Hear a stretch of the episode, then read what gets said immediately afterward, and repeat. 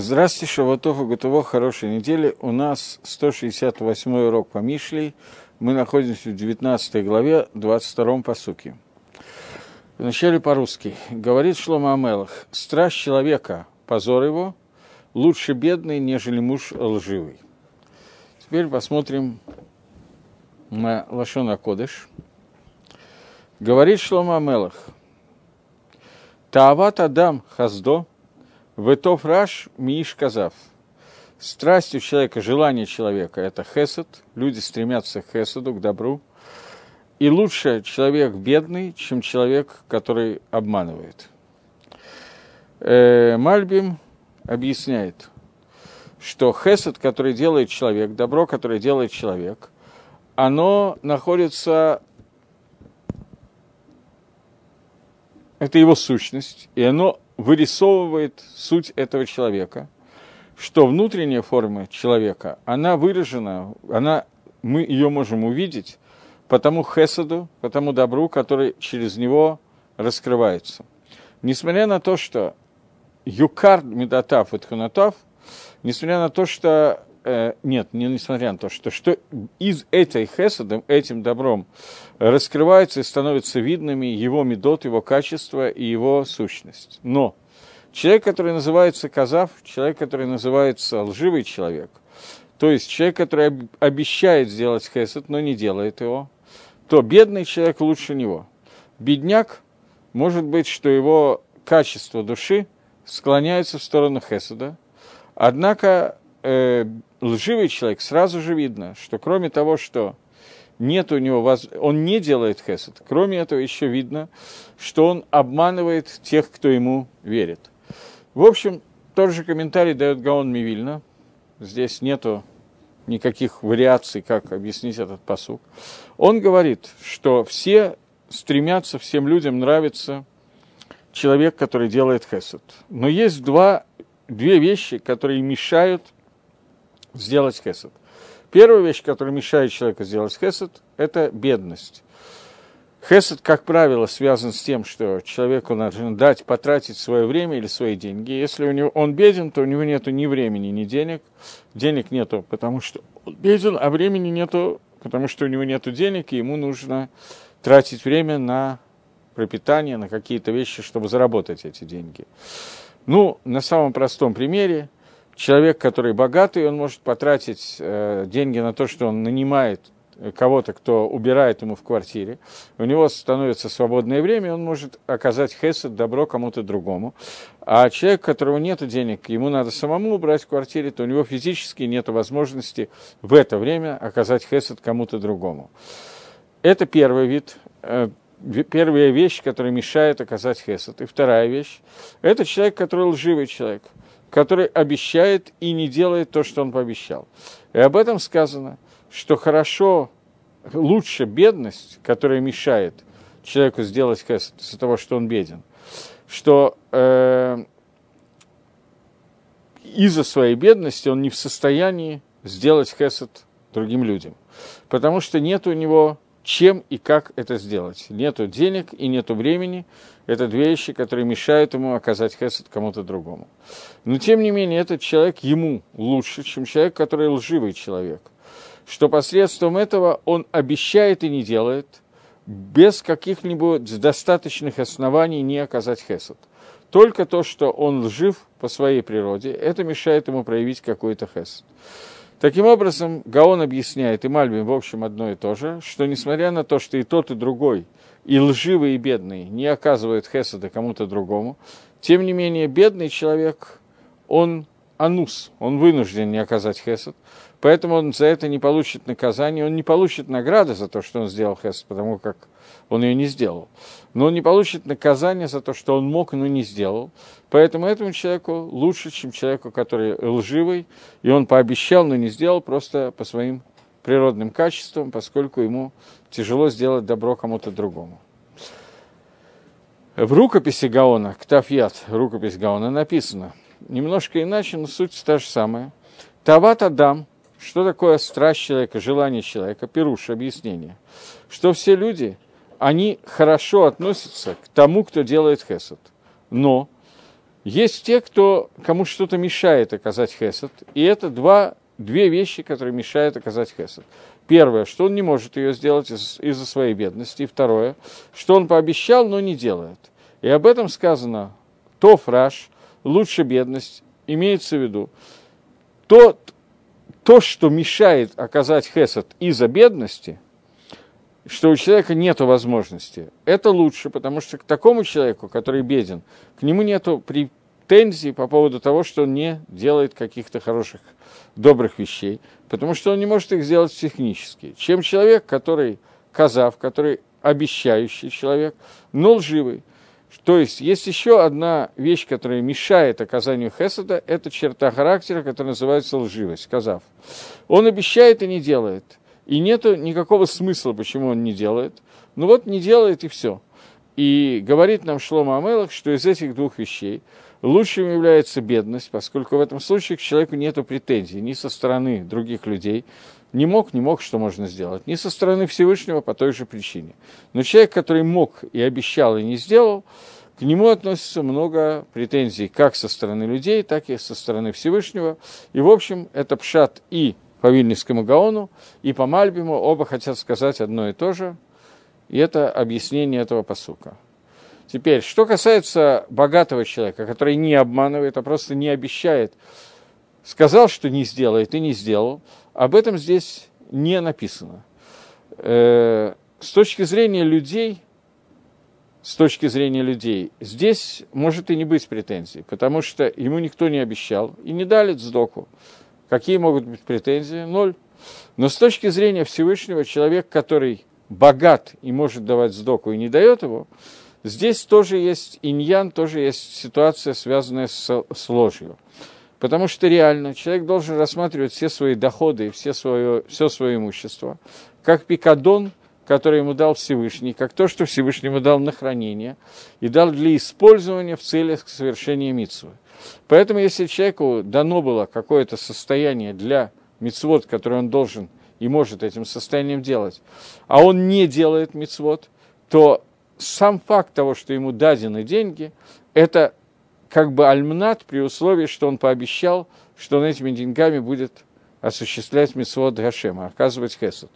Поэтому человек, у которого есть деньги, он не оказывает хесед, несмотря на то, что он никому не обещал вроде как, тем не менее, этот человек называется Казван, этот человек называется Казав, человек, который отказывается, изменяет, обманывает, поскольку все деньги, которые спускаются в этот мир, они спускаются для того, чтобы была возможность у человека использовать эти деньги для службы Всевышнего. На самом деле, не единственное использование на службе Творца – это хесед, который оказывается другому человеку. Существуют еще некоторые виды использования денежных знаков – для того, чтобы служить Всевышнему без митсвы хесед. Как, например, человек тратит свои доходы на то, чтобы купить твилин, мизузот, цицит и еще какие-то атрибуты религиозные, какие-то вещи, связанные с заповедями. Или человек тратит на то, чтобы сделать какую-то заповедь, бен адам ламаком, заповедь между человеком и Всевышним. Для этого тоже нужны атрибуты материального мира. И в этом случае он как бы тоже использует пикадон, использует то, что ему дано для службы Всевышнему. Но если при этом у него остается возможность сделать хесед, он его не делает, остается возможность сделать хесед, это имеется в виду э, два вида хеседа. Хесед багуфо и хесед бамамано.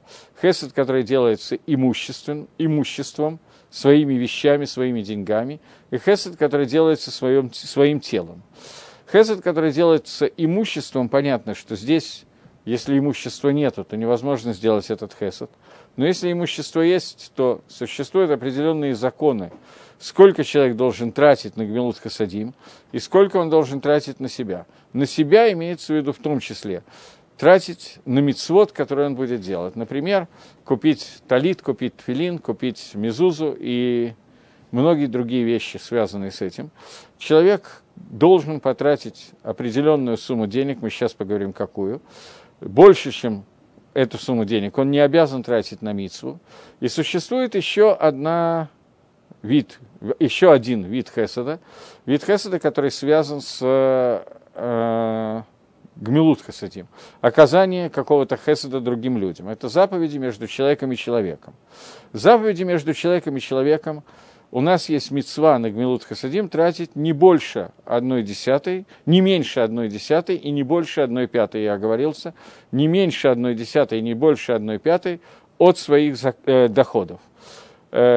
Это такана, установление мудрецов, которое сделано было в месте, которое называется Уша, когда Сангедрин во время второго храма за несколько лет до разрушения храма, примерно, ну, неважно, за несколько лет, за 40 лет до разрушения храма, Сангедрин ушел в Галут в изгнании и находился в месте, которое называется Уша, то в этом месте были сделаны 10 таканот, 10 постановлений мудрецов, одна из которых говорит, что человек, который отделяет сдоку, он не может отделить меньше, чем десятую часть, и не может отделить больше, чем пятую часть над сдоку.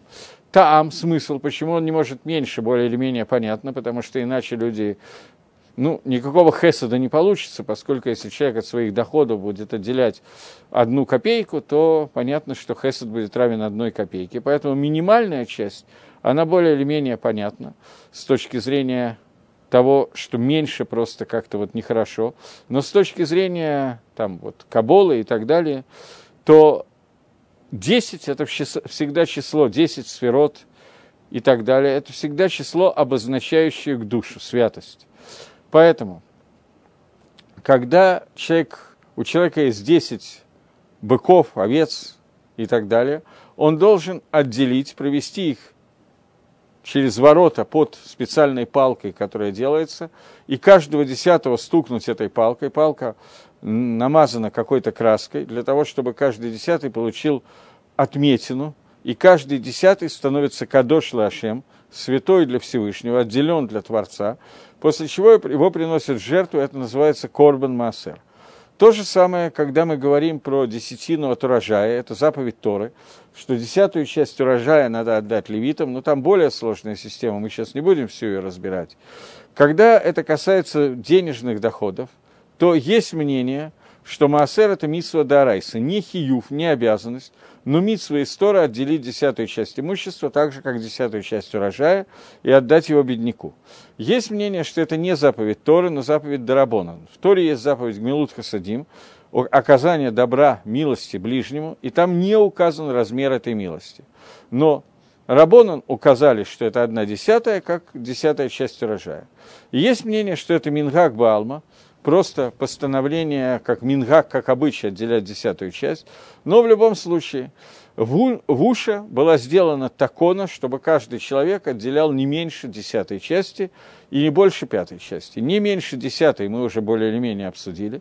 Не больше пятой части это означает, что человек, который отделяет больше пятой части, он нарушает такану мудрецов Уша Сангедрина, который находился в Уше. В чем такая проблема отделить больше, чем нужно?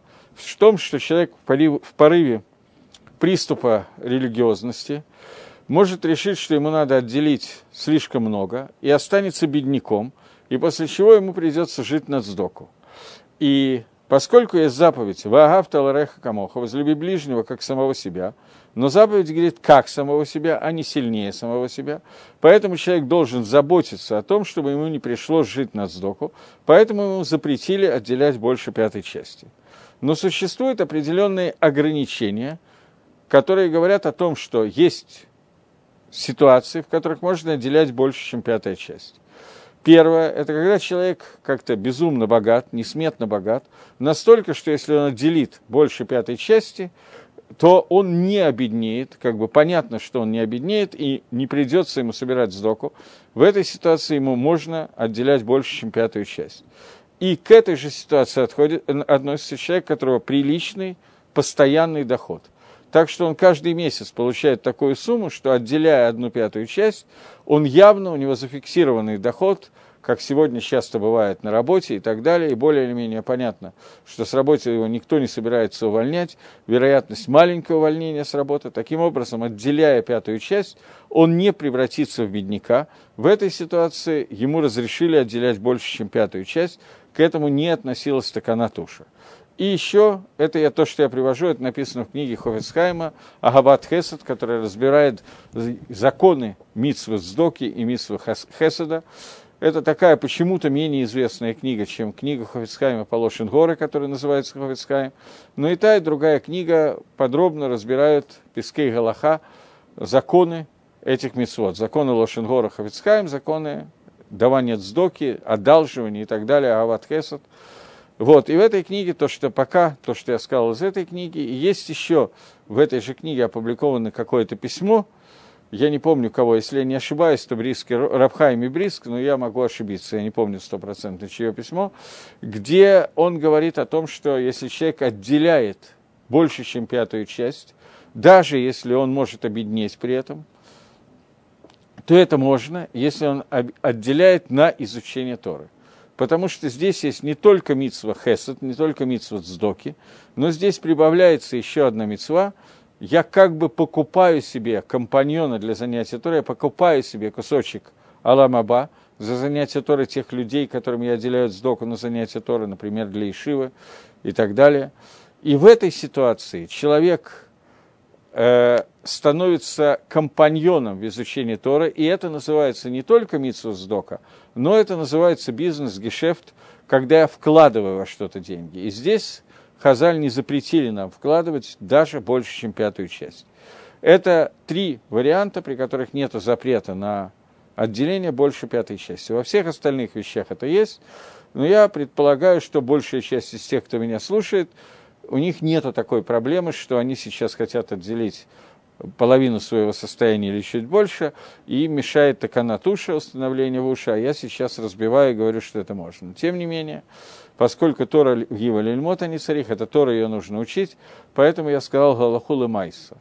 Но, в принципе, Маасер, десятая часть, это вполне достаточное количество для изучения, для выполнения митсу Цдаки, и э, Шита Вильнюсского Гаона, где он написал в письме Э, Вильнюсский Гаон во время своих путешествий долгое время не был дома, и он писал письмо, которое он писал жене. Это такое очень известное письмо, из которого как-то не парадоксально учится определенный голоход, законы э, с точки зрения Гаона Мивильна.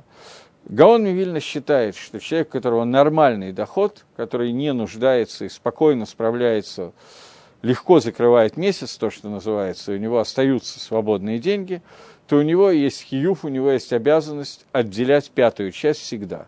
И он пишет, что, кроме всего прочего, отделение пятой части, то есть двух десятин, поскольку в Торе сказано «асер маасер», десятину сказано два раза слово «маасер», десятую десятири.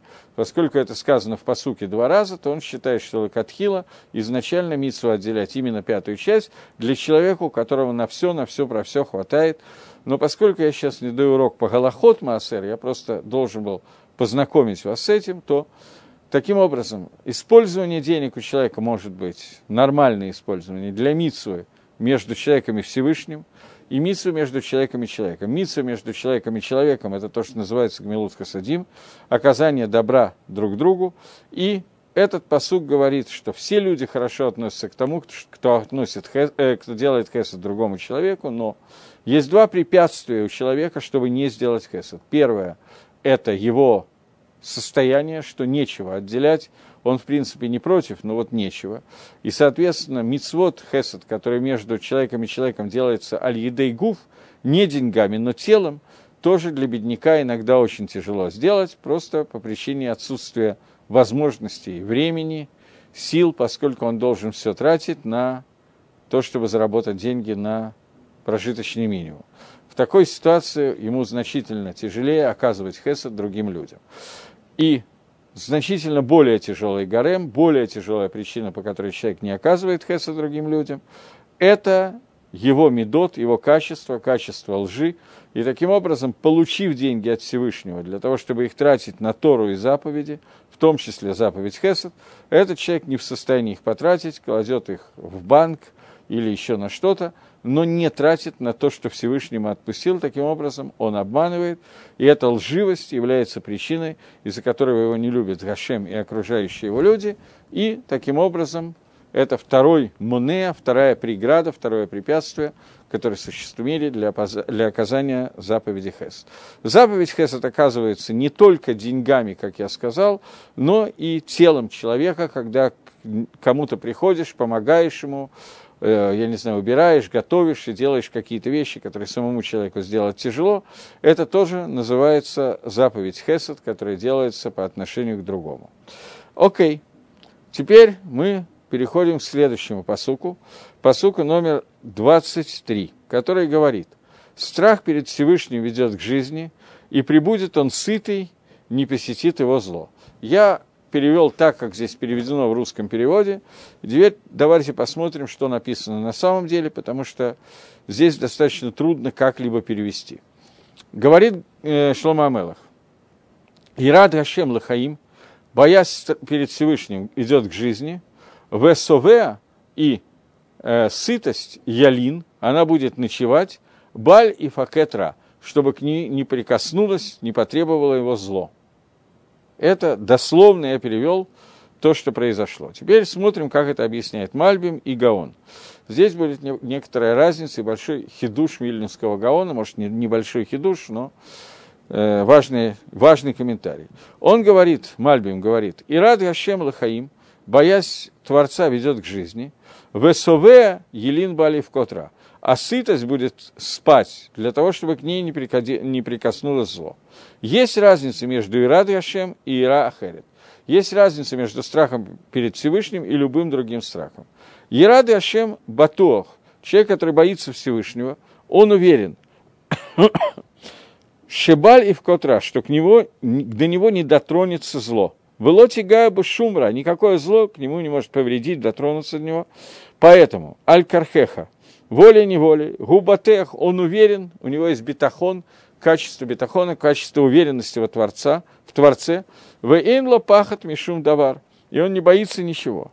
Поэтому и рад Яшем тасиф емим. Поэтому рад страх перед Всевышним, как в другом месте сказано, оно добавляет дни. Человек, который боится Всевышнего, он дольше живет, потому что он уверен, у него нет никаких дагот, никаких э, дагот, никаких тревог, и поскольку у него нет никаких тревог, это удлиняет немножечко его жизнь, и об этом сказано, что страх перед Всевышним добавляет дни его жизни. Понятно, что мы видим иногда, что люди, которые как бы мухзаким, у них есть хазока, статус, мы понимаем, что они боялись Творца, умирают в очень молодом возрасте, видим наоборот, что мерзавцы живут очень долго и так далее. Но здесь говорится о том, что само понятие страха перед Всевышним, оно убирает из человека его тревоги и поэтому ведет к определенному долголетию. Вот. И это то, о чем сказано, что этот человек будет сыто спать, то есть у него не будет страха, бессонницы из-за того, что у него все время тревога, боязнь чего-то. Нет, он будет спокоен, и, соответственно, это улучшает, продлевает его дни в этой жизни, и продлевает, можно понять двумя способами, делает их больше раз дней, а второе продлевает дни, делает эти дни длинными. Сами дни, дни будут у него более насыщенные, более спокойные, и он их будет более рационально тратить. Это понятие Орахимим. Откуда я знаю, что Орахимим – это не только э, количество дней, но еще и понятие качества каждого дня – я это знаю из того, что у нас про Алам Аба, про грядущий э, мир, сказано тоже понятие орахимим, продление дней ваших в будущем мире. И понять продление дней в будущем мире очень тяжело, если говорить по прямому объяснению, потому что в будущий мир там нету смерти – там человек живет вечно, бесконечно и получает награду от Всевышнего. И как можно понять, что человеку дается продление дней в будущем мире? Объясняют комментаторы, что речь идет о качестве этих дней, что бывают дни, которые короткие, человек ничего не успел сделать, ничего не успел получить, а бывают дни длинные, когда он успел очень-очень много. И я сейчас имею в виду не лето и зиму, когда дни длиннее или короче. Я имею в виду сейчас насыщенность, в качестве мицвод или награды за мицвод, если это будущий мир, который человек получает в мире за то, что он сделал, одна из наград, что его дни становятся более, более длинными днями. Окей. Теперь это комментарий, который мы сейчас прошли, это комментарий Мальбима. А теперь прочитаем, как Гагро объясняет этот посук. Он совершенно, или не совершенно, но сильно иначе объясняет посук. «Ирад Гашем Лахаим» – Боязнь Всевышнего приходит к жизни. Весова, совеа, сытый человек, елин будет ночевать, баль и в котра, так что его, до него не дотронется зло. Говорит Гаон, килоймер, то есть, и рады Ашем, она ведет к жизни. Боязнь Всевышнего, она приводит к понятию жизни. Э, на секундочку здесь сделаем отвлечение на другой посук в Мишле. Те, у кого есть книжки, могут проверить. В 22 главе книги Мишли есть четвертое предложение, по-моему. 22 главу мы откроем, предложение номер 4, да.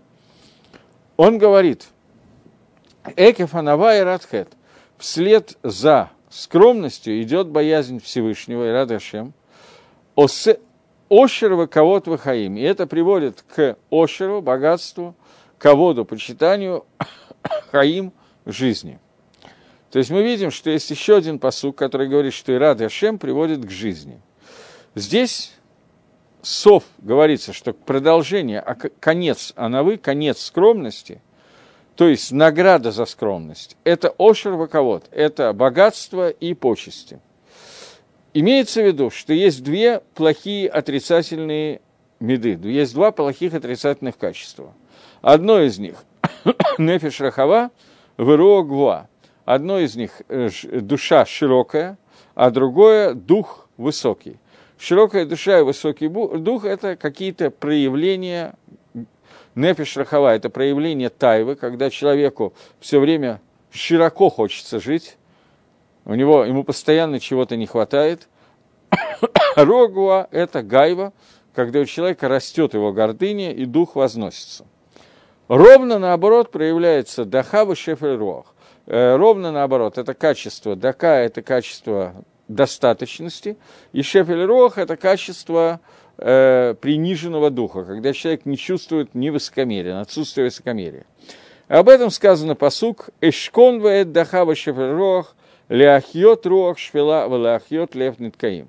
Что я буду находиться среди тех, у кого будет дакава шефель руах, то есть э, скромность и, и скромность в стремлениях, э, для того, чтобы оживлять сердце, которое будет очищено. Очищенное сердце – это эти два качества, которые мы сейчас сказали. Ванава в скромности, обе качества присутствуют – Качество дака, то есть самодостаточность, достаточность материального мира, это наоборот нефиш рахава, это обратное, нефиш рахава, это обратное понятию широкая натура, широкая душа, а шефель руах – это э, понятие наоборот руах гвуа, наоборот гордыни, которая есть у человека. Поэтому награда за скромность – это также две вещи, а именно – по отношению к достаточности и отсутствию стремления к богатству и попытки получить побольше и побольше.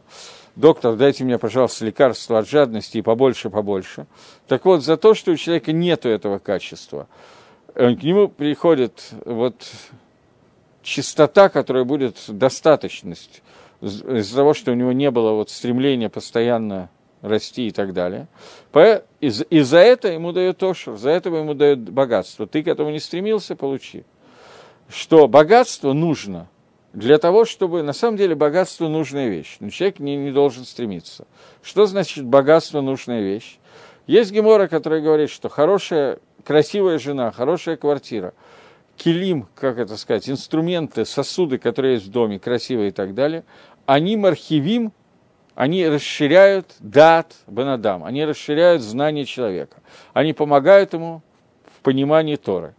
И здесь сказано, что Всевышний расширяет его границы и дает ему Эден, от слова Ганеден, удовольствие для его души.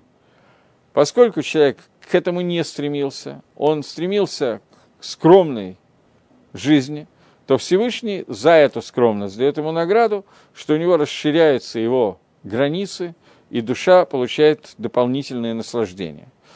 А в соответствии с тем, что человек скромен, э, скромен скромностью отсутствия гордыни, то есть первая скромность – скромность материальности, вторая – в отсутствии гордыни. Второй вид скромности – ему над ним кого-то, ему дают награда за это кого-то, то есть уважение. А в соответствии с Ирад Гашемом, за то, что он боится Всевышнего, ему дают жизнь, как сказано, Ирад Гашем Лахаим – боязни Всевышнего ведет к жизни. Таким образом, есть два качества человека, над которыми он должен работать, и уже не качество, я не знаю, как его назвать, и рад Ашем, страх перед Всевышним, который у него есть.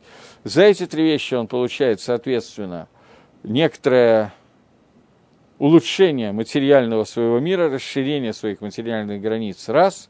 Два, он получает за этого уважение, взамен того, что он не требует гаева, гордыни у него нету, он получает уважение, и за то, что он боится Всевышнего, он получает жизнь. Понятно, что страх перед Всевышним, он приводит к тому, что человек мицамцем уменьшает, сокращает свои потребности. Потому что человек, который думает о Творце, ему тяжело одновременно думать о каких-то материальных благах, они несопоставимы вместе, соответственно, уменьшает свою потребность, и его жизнь становится, во всяком случае, со стороны она выглядит, что это такая очень аскетическая жизнь, и вот сейчас у меня есть один мой знакомый ученик, не знаю, как лучше сказать, который учится в Ешиве, и его мама ему говорит, что как вот ты станешь такой, она верующая, соблюдает мецвод. И она ему советует, не надо быть такой, как, не быть таким, как все раввины, которые тебя обучают. Они уже пожилые, они свое отжили, поэтому им не нужно жить, а тебе пожить нужно, получить удовольствие от жизни. И дальше, как следствие, поэтому нужно делать то, все, пятое, десятое. И я не уверен, что, я думаю, что вот я буду с ней общаться на этой неделе буквально, э, и думаю, что очень долго будет разговор на эти темы. Но я не уверен, что посук Шлома Амелаха – это то, что убедит человека. Хотя тот, кто понимает, что Шлома Амелах не случайно назван самым мудрым из людей, которые были в мире, и когда Шлома Амелах, который имел, если говорить языком известным на стихов и песен, э, и всегда имел сколько надо, плюс премию каждый в квартал, у Шлома Амелах с деньгами проблем не было. И после этого этот самый Шлома Амелах может себе позволить сказать, Гебель Гавалима Марка Геля Драколь Гевель, суета сует, говорит Шлома Амелах, все является суетой, и нет ничего нового под солнцем, единственное, ради чего стоит жить, это Ират Шамаем, этим Шлома Мелах кончает книгу Кагелет, я не взял книгу Кагелет, но ладно, поверите, что этим он кончает, я не помню посука просто, э, этим он кончает книгу Кагелет, можно на русском тоже.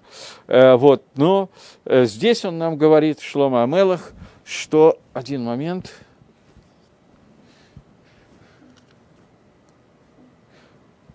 Я читаю последние предложения из книги Каэлет. Он говорит, Совгадавар, два последних предложения. Совгадавар последняя часть, Гаколь Нишма, все в нем слышится, Эда Илаким Ире, Бога бойся, Мицвата в шмор, Мицвот его соблюдается, Кизе Коля Адам, это и есть весь человек. Кет Коль Маасе Элаким, его бы Мишпат, все действие Всевышнего будет в суде, Аль-Коль Алам им тофимра. И ты дашь ответ за все, что ты сделал, хорошее и плохое. Соба давар эда элаким Это фраза, Кагелета, которая здесь, он говорит чуть-чуть иначе. Он говорит, Ирад Гашем, Лыхаим, что боязнь Всевышнего, она придет, приведет к жизни.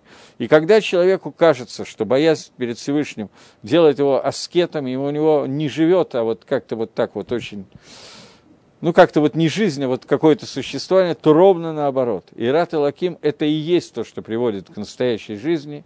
И она приводит к сытости, говорит Ирад Гашем Лехаим Весова Елин. Человек будет спать, когда он сытый. Это то, что здесь говорится. Но Гаон объясняет это немножечко не так. Гаон говорит, Гамши Есова Елин, что это приводит к сытому сну. Шилоев Акетра, то есть к человеку не дотронется зло. Килоймар, имеется в виду, Бен Раим, он не попадет, не будет находиться между плохих людей иньян. Здесь Гаон говорит, я не знаю, хидуш ли это, потому что Гаона это было сказано много-много раз, включая в книге Зогар, но тем не менее.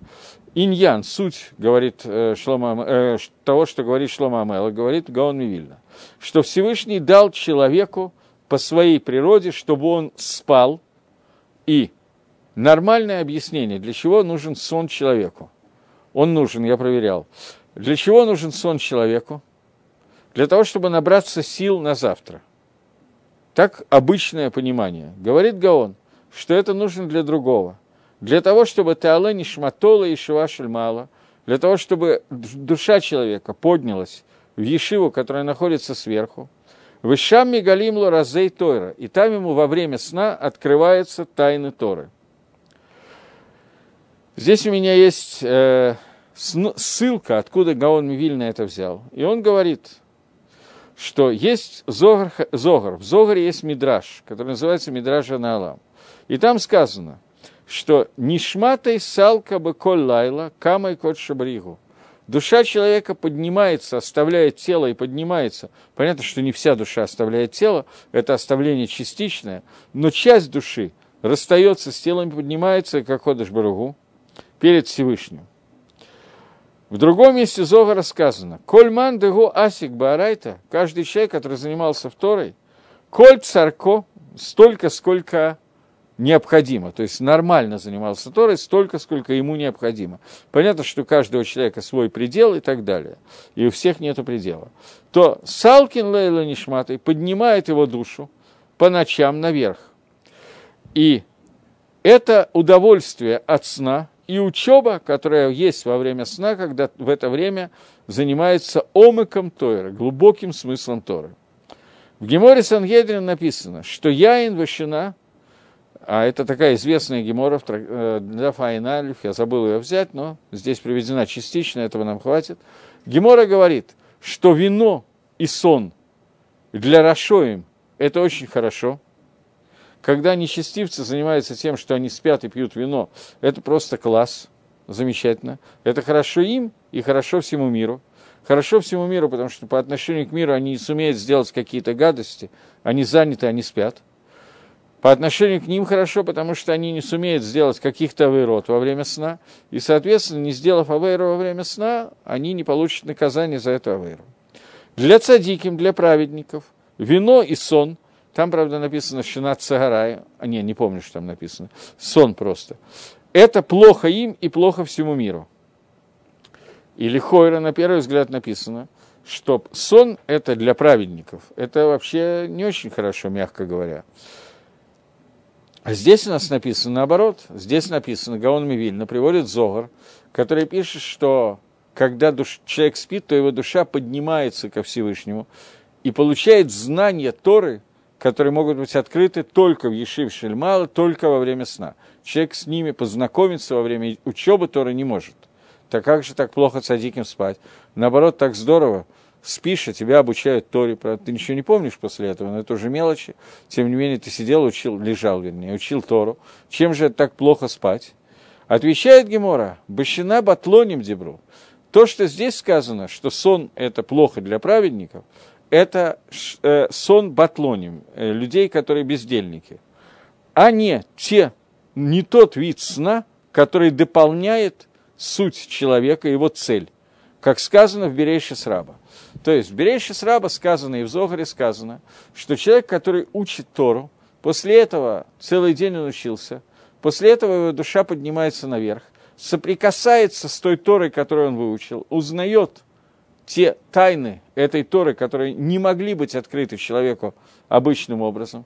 Душа получает из-за этого свою чистку, свою, свой заряд энергии к душе, которая есть, и снова спускается в мир – Теперь я попытаюсь объяснить, что имеет в виду Зогар, так как его объясняют в книге Пескей Шарим, книге Равайси Кицха Ховера, который является учеником ученика Вильнюсского Гаона, и написал такую книгу Пескей Шарим. У Аризаля его Эцхаем составлено как шар такой-то, шар такой-то, ворота такие-то, ворота такие-то. И Аризаль пишет достаточно мало понятно, язык непонятный, и терминология, и не хватает объяснений. Он как конспект многие вещи написал. И Равази Кицкаковер написал книгу «Питхей Шарим», то, что открывает Шарим, делает понятным ворота, которые написал Аризаль. Он составил прямо по главам, которые есть в Аризале, поэтому он так и назвал. Так вот, в этой книге Питхей Шарим он объясняет этот Зогар и говорит, что в тот момент, когда человек делает мицвод в этом мире, или изучает Тору, или какие-то другие мицвод, то его душа во время этих месот получает определенное количество, я не знаю, высокий уровень от мицвод, она поднимается за счет мицвод, который делает человек. Потом, когда человек ложится спать, имеется в виду, не ложится спать так часов на 20 подряд, чтобы хорошо, душевно поспать, а ложится спать для того, чтобы у него были силы для дальнейшего изучения Торы, то часть души, я не буду сейчас вводить, какая именно часть души и что именно происходит, она поднимается наверх, поднимается ко Всевышнему, в источник, где Гакодыш Барагу очищает ее от тех мисвод, которые она сделала, и от той Торы, которую она выучила, забирает их, кладет их в хранилище, для каждой души свое хранилище, этих заповедей, награды заповедей и награда за изучение Торы, она познает те заповеди, уровень заповедей, понимает смысл заповедей, которые она сделала, она на этом поднимается очень сильно, она узнает Тору на невероятно высоком уровне – и награда за эти митцвот и за эту Тору остается в хранилище Всевышнего, а душа, освобожденная от этой награды, но поднятая на уровень значительно более высокий, чем было до сих пор, и подняла она себя сама за счет тех митцвот, которые она сделала вчера, ночью произошло это поднятие, она спускается вниз на более высоком духовном уровне, чем было раньше. Таким образом, награда остается на потом, на Ганедон, а на сейчас она спускается уровнем повышенной к душе по сравнению с тем, что было раньше. И когда она спускается и соединяется с основной душой, которая находилась внутри тела, и с телом, то она может дать телу заряд для выполнения мицвод значительно более высокого уровня, чем было вчера, в зависимости от того, на каком уровне она на какой уровень она поднялась за счет предыдущих мецвод и Тора, который выучил человек. И поэтому в этот день она может сделать большее количество мецвод, выучить большее количество Торы. И в следующую ночь, когда она поднимается, это повторяется, и таким образом ее уровень каждый раз растет, и рост уровня души ее к душе зависит, происходит только во время сна – во время при жизни этого роста не происходит, но происходит он за счет мицвод и Торы, которые человек сделал при жизни. Таким образом, сон становится для цадиким, который не сон батланизма, не сон, который просто, чтобы вот полежать и спать, люблю повеселиться, особенно поспать. Когда это сон, который не необходим человеку, а лишний сон, про это сказано, что для Рашоим это то, что надо. Ничего лучше для Рашоим не придумать, чем когда они спят. Но для цадиким, в тот момент, когда они вместо того, чтобы выполнять митцвот, спят, они понижают потенциальный уровень возможностей своей души. Но в тот момент, когда их сон по количеству и качеству, это то, что необходимо для того, чтобы получить энергию на завтра, энергию к душе на завтра, то в этой ситуации об этом сне сказано, что человек в это, во время этого сна для цадиким, он, для него, его не коснется никакое зло, и сон его будет сытым, и его сон будет полное совершенство, то, что надо. Вот. И теперь он продолжает и говорит, что в Ешиве Шальмала, когда душа во время сна находится в верхней Ешиве, то она выучивает там за, один, за одну ночь, за необходимое время сна. Необходимое, а не перенеобходимое. За это время она выучивает больше, чем человек в состоянии выучить за 70 лет своей жизни. Он учит это за один час. Но от этого лимуда, от этого изучения Тора, который там выучил человек, за это он не получает никакой награды. Награду он получает за то, что он учил, и те митцвот, которые он делал в течение дня, они за тот уровень, который он получает в течение ночного сна. Но сам по себе это изучение, это и есть награда. Она является частью награды. Но то, что выучил человек днем, это то, что приводит его – к хаей ойлам аба, к жизни в грядущем мире. И об этом сказано. И рад Гашем, страх перед Всевышним, то есть то, что он учит Тору в страхе перед Творцом целый день, то, что он исполняет мицвод целый день на, из-за страха перед Всевышним, это то, что приводит его к жизни. Но сон его будет сытым сном. Что имеется в виду? Ночью он будет сыт от той Торы, которую выучит в Ешиве верхней, и об этом сказано, что сова елин, сытость будет внутри сна, то есть ночью. После этого, когда душа возвращается в тело человека, тогда лои факет бен гараим, она не будет находиться, не будет дотрагиваться до видов зла, которые есть в этом мире, потому что они хотят, зло хочет дотронуться и сделать бгия, сделать какой-то укол, какой-то изъян, хочет внести внутрь человека, и ливальбеляту, и сделать ему бульбуль, запутать его. И зло не может это делать, благодаря тому уровню, который получила душа человека за ночь, когда она училась в Ешиве Шельмала, когда училась в Верхней Ешиве. Таким образом, Гагро объясняет этот посук достаточно подробно и объясняет, в отличие от Мальбима и большинства комментаторов я сегодня посмотрел, которые не входят в понятие сон, кто-то входит еще, кроме Гаона, но основные комментаторы объясняют так же примерно, как русский переводчик, обратите внимание, как он перевел этот посук, он говорит, страх перед Всевышним ведет к жизни, и прибудет он сытый и не посетит его зло. И то, что здесь упомянут сон, как-то вообще переводчик не стал объяснять. Хотя написано «совея ишан», сытым он будет спать. Сон его не взволновал. В отличие от этого, Гаон начинает объяснять, что этот посуд говорит именно про то, что означает сытость сна человека. Что она определяется теми мецвота, той Торой, которую он выучил – и понятно, что Тора без Ирад Гашема – это не совсем Тора, и Мицвод без Ирад Гашема – это не совсем Мицвод.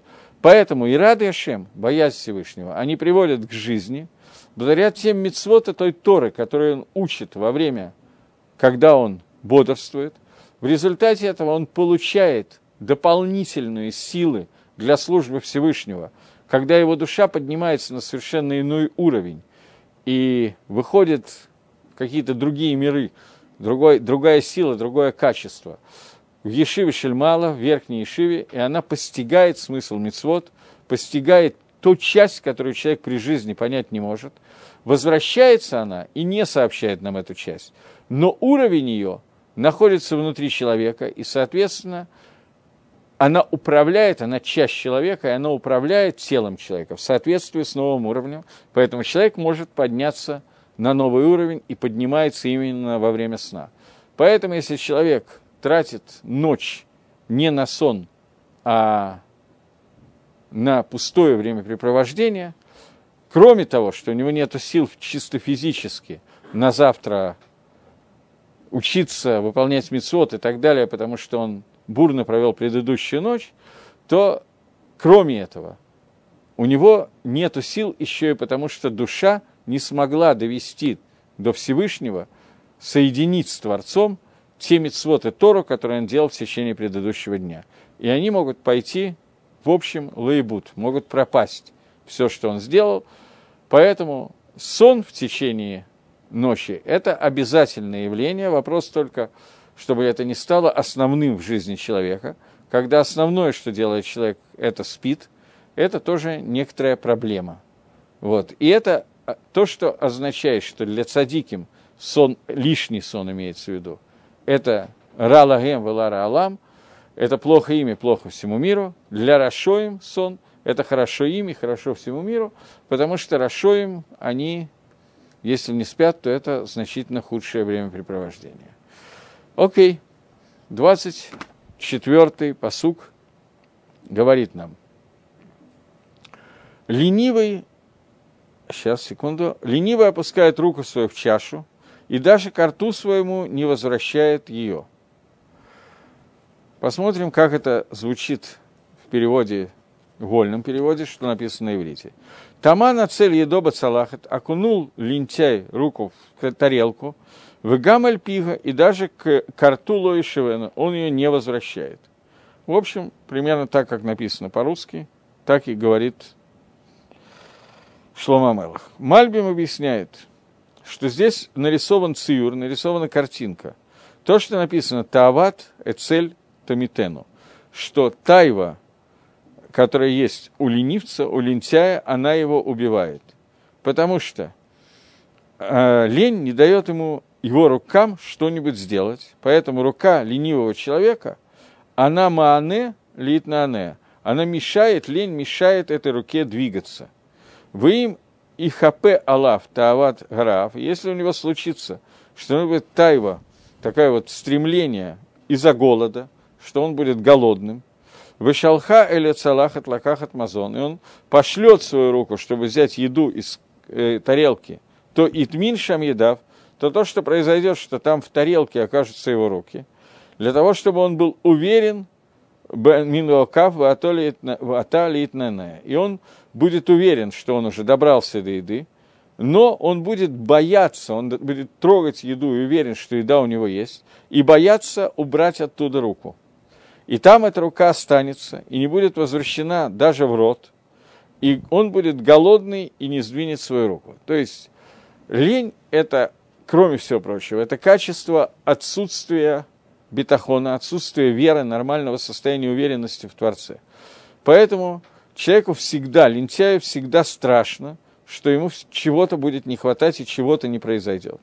Поэтому, даже когда он находится в состоянии голода, что он сделает? Он дотронется до еды и будет продолжать ее трогать, потому что он боится расстаться с ней. И это качество называется, вот этот страх, отсутствие уверенности, это качество, которое Шлома Амелах называет по Мальбиму, так как Мальбим его объясняет, называет ленью. И, соответственно, у лентяя не будет возможности забрать руку из еды и донести до рта, потому что тогда он не будет уверен, а что будет дальше. Мне надо будет какие-то шаги предпринимать. Сейчас я уже достиг еды. Сейчас мне ничего не надо делать. Вот еда. Поэтому даже в тот момент, когда он, он приблизится к награде будущего мира, еда здесь аллегория награды будущего мира, когда человек будет находиться рядом, ему останется сделать какие-то заповеди, выучить какую-то Тору, то он ее схватит, эти заповеди, он их не отпустит. Но делать их не будет, не донесет их до рта, потому что он боится лишиться этих мецвод и не понимает, что все это является средством для достижения Аламаба, и таким образом из-за своей лени, из-за своей боязни совершить что-либо и лишиться этой возможности, а вдруг потом этого не будет, это часть понятия лень. Поэтому человек лишится сытости – возможности насытиться и выполнить какие-то вещи. Теперь посмотрим, как объясняет этот посуг Гаон Мивильна. Он говорит, тому нацали еда бацалахат, окунет лентяй руки свои в тарелку. Пируш, объяснение.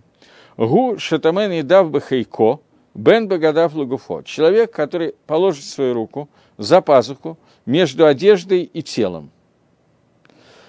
Э, Вегам Альпи Велойшивану, и даже к рту он не понесет рук, руки. Он метацель, он ленится, и слово гам, оно показывает, что э, сейчас, что даже вернуть руку в рот, ему лень, и он не может этого себе позволить.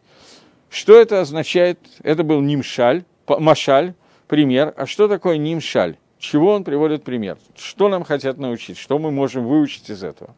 Говорит Гаон, что иньян шаацель гу хобеки дав лишкав. Нормальное состояние ленивца – это сложить руки и лечь, для того, чтобы он находился в состоянии лежать по стойке смирно. И не делать мецвод вообще. И он не видит, а только то, что имеет отношение к его телу. И даже по отношению к своим устам, потому что человек должен делать миц... то есть есть уста и есть тело.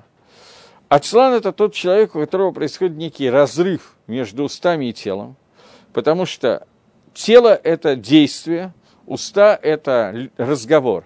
Основное понятие речи, которое у нас есть, это Диврей Тора, это слова Торы. Потому что человек должен делать мицвод больше, чем ту Тору, которую он выучил. Мы неоднократно читали, например, в Перкиявод, что на что похож человек, у которого Торы больше, чем заповеди, он похож на дерево, у которого не хватает корней. Но человек, которого мицвод мирубим аль, маасав мирубим аль таратав, его действий больше, чем его Торы, он похож на дерево, у которого есть много корней. И даже если придут все ветры, которые есть в поле, они не смогут вырвать это дерево из земли. И об этом сказано, «Ютер милимудей хасе» – больше, чем ты учил, ты должен делать. Но Ацлан – ленивый человек – он даже до рта не доносит своей руки. То есть он не делает даже столько, сколько равно его знаниям, которые есть у него во рту. То, что он выучил, он тоже не делает, поскольку лень – это, кроме того, что двигатель общественного прогресса, кроме того, что это является двигателем прогресса, и человек, который лень, он придумывает какие-то вещи, кроме этого, человек, которому лень, даже то, что он знает и понимает, что должно быть произведено, поскольку это заповедь Тора, ему это тяжело изменить ситуацию сдвинуть как-то, поэтому у него есть Ацелут едаем, лень его рук, и руки у него скрещены. Он ацель едав. Ацель едав – это вот так вот скрестить руки. Они все время на, находятся в состоянии, здесь некоторая игра слов, ацлан ленивый, ацель едав – это скрестить руки. То есть его руки находятся в состоянии отсутствия действия. Они находятся между одеждой и телом, как говорит Гаон. Тело – это действие, одежда – это то, что выходит снаружи. То есть то, что он знает и делает, он все равно э, знает и понимает, он все равно не в состоянии делать, потому что ему мешает понятие лень. Лень, так как ее объяснил Гао, э, Гагро, нет, так как ее объяснил Мальбим. Лень, она связана с отсутствием уверенности. Человек не делает, потому что он не уверен, что это что-то даст, не уверен, что потом это понадобится, что завтра я найду другую возможность. И поэтому он не делает – лень, который объясняет Гаон Мивильна, он не делает даже то, что ему понятно, и даже то, что ему выучено во время изучения Торы. Даже эти вещи как-то опущены и не в состоянии им быть сделаны. В другом месте, в 24 главе, конце 24 главы, только не знаю. Момент – есть такой посук. Есть такой посук, сейчас, 33-й посук. Мят шинот, немного сна, мят нумот, немного дремоты, мят ебук едаем, немного скрещения рук для того, чтобы лежать. Человек должен уменьшать количество сна – количество дремоты и количество соединения рук, которые он соединяет для того, чтобы просто сидеть или лежать и ничего не делать. Э, объясняет здесь Гаон Мивильна, но я не вижу, есть ли у меня время на это объяснение. Давайте это будет объяснение этого на следующем уроке. Мы продолжим. Сейчас всего доброго, до новой встречи в эфире, новых встреч в эфире.